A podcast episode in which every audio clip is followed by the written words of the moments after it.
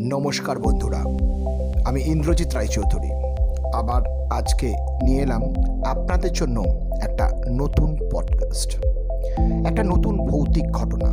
এর আগেও আমার গলায় আপনারা ভৌতিক ঘটনা শুনেছেন। আজও আপনাদেরকে একটা খুব ভয়ঙ্কর ভৌতিক ঘটনা শোনাব। বিশেষ করে দেখা যায়, যারা ভৌতিক ঘটনা শোনেন বা বলেন, সেগুলো আর্টিফিশিয়ালি বা তৈরি করা থাকে।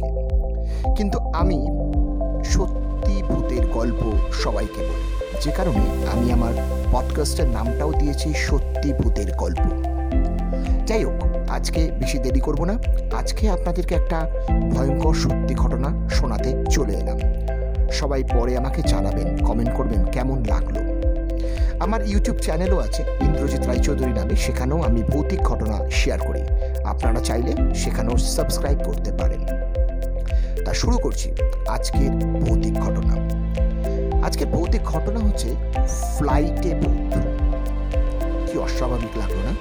ফ্লাইটের মধ্যে ভূত, এটা থাকতে পারে? হ্যাঁ আছে, ছিল। অতৃপ্ত আত্মা।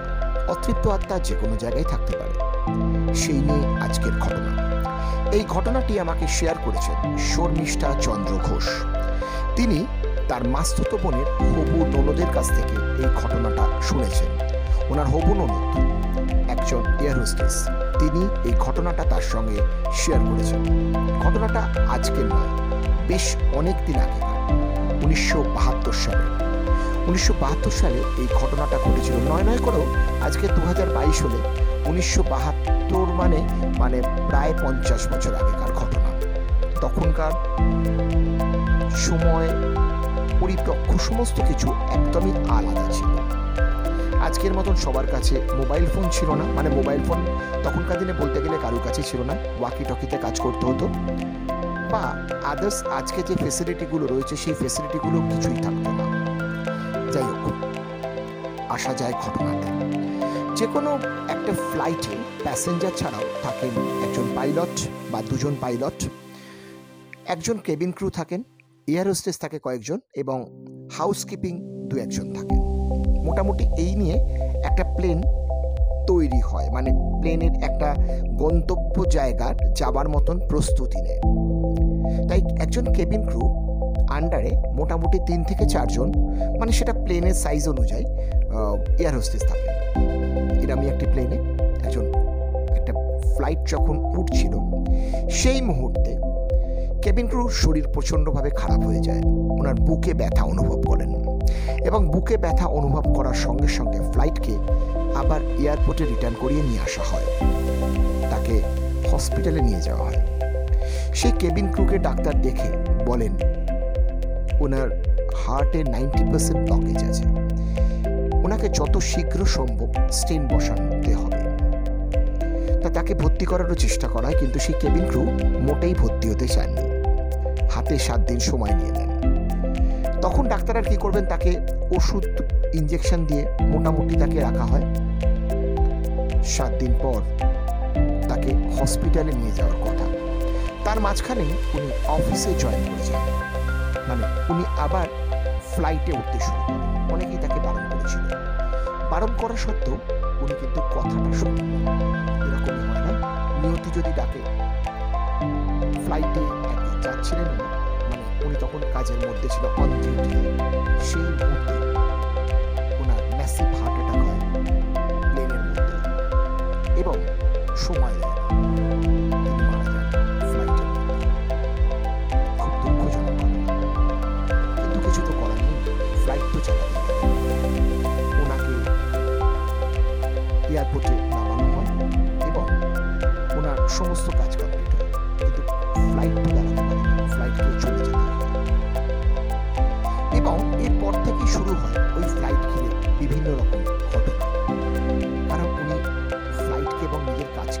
প্রচণ্ড ভালোবাসতেন সেখানে উনি চিরতরে বিলীন হয়ে গিয়েছিলেন যাই হোক, যখন এক সময় দেখা গেল ফ্লাইট নিয়ে বিভিন্ন রকম ঘটনা ঘটনা হতে শুরু করেছে। উনি একবার যখন যে কোনো ফ্লাইট যখন এয়ারপোর্টে এসে নামে, তখন কি হয়? তখন সেই ফ্লাইটের মধ্যে থেকে প্যাসেঞ্জার নামে এয়ারোস্টেসরা নামে এবং সর্বশেষে পাইলটরা নেমে যায়। তারপর সেই ফ্লাইটকে হাউসকিপিংরা যায় পরিষ্কার করতে এবং মেকানিক্যাল টেকনিক্যাল স্টাফরা যায় প্লেনটাকে পরীক্ষা করে সমস্ত যন্ত্রপাতি দেখতে। সেরকমই একজন হাউসকিপিং যখন ফ্লাইটে ওঠে পরিষ্কার করার জন্য। হঠাৎই উনি একজন কেবিন ক্রুকে দেখতে পান। ফ্লাইটের রান হেঁটে যাচ্ছে ফ্লাইটের মধ্যে দিয়ে। তিনি তখন তাকে ডেকে বলেন, কি ব্যাপার? সবাই নেমে গেছে। আপনি এখনও নামেন আবারও উনি একইভাবে জিজ্ঞেস করেন, কোনো উত্তর পান না। তৃতীয়বার উনি যখন জিজ্ঞেস করতে গেছেন, ঠিক সেই মুহূর্তে সেই কেবিন ক্রু ওনার দিকে ঘুরে তাকান এবং হালকা একটা স্মাইল বুঝতে পারছেন হাওয়ায় মিলিয়ে যাওয়া দেখে যে কোনো মানুষকে সহ্য করতে পারে যিনি দেখেছিলেন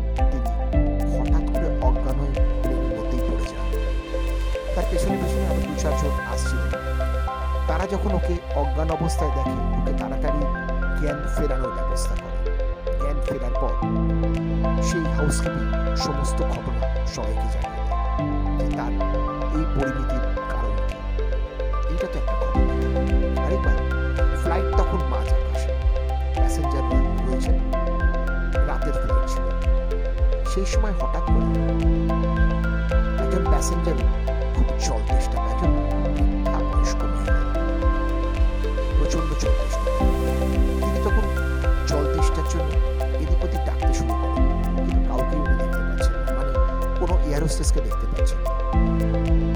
হঠাৎই কোথা থেকে এয়ার হোস্টেসের উদ্ভব হয়। সেই তার হিরের আওয়াজ টক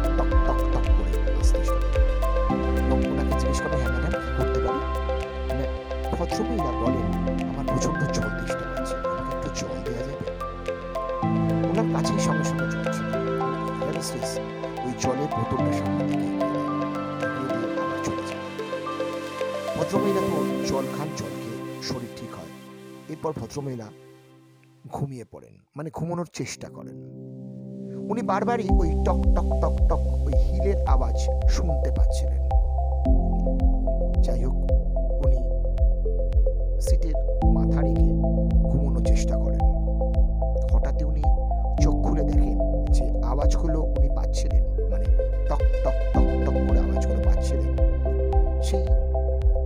স্টেপগুলো, প্লেনের যে সিলিং আছে, সেই সিলিংয়ের ওপর দেখতে পান।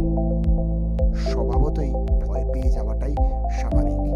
সিলিংয়ের দিক দিয়ে কেউ হাঁটে উনি প্রচণ্ড জোরে চিৎকার প্লেনের মধ্যে চিৎকার করার সঙ্গে সঙ্গে প্যাসেঞ্জাররা অনেকে জেগে যান এবং এয়ার হোস্টেসটা দৌড়ে চলে আসে সবাই এসে ওনাকে জিজ্ঞেস করে যে, কি হয়েছে? কি হয়েছে?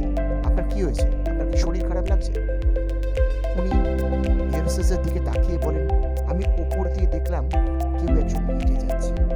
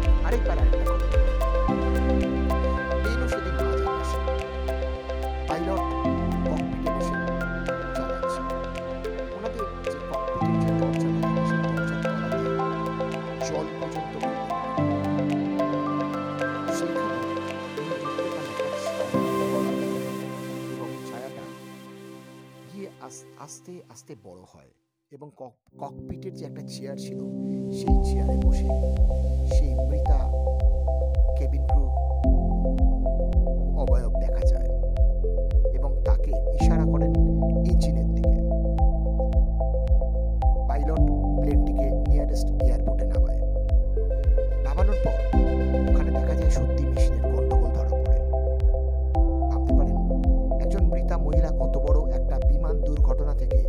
পৌঁছে দেয় সেদিন ফ্লাইটটাকে এরম, এরপর আরও এরকম অনেক ঘটনা ঘটতে শুরু মানে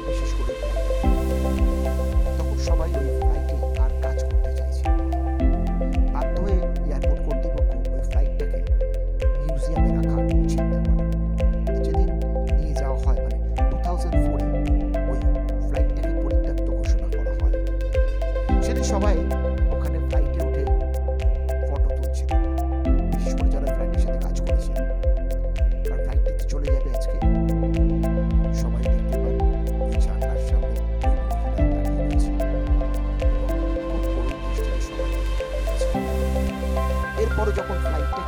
ফ্লাইটটাকে মিউজিয়ামে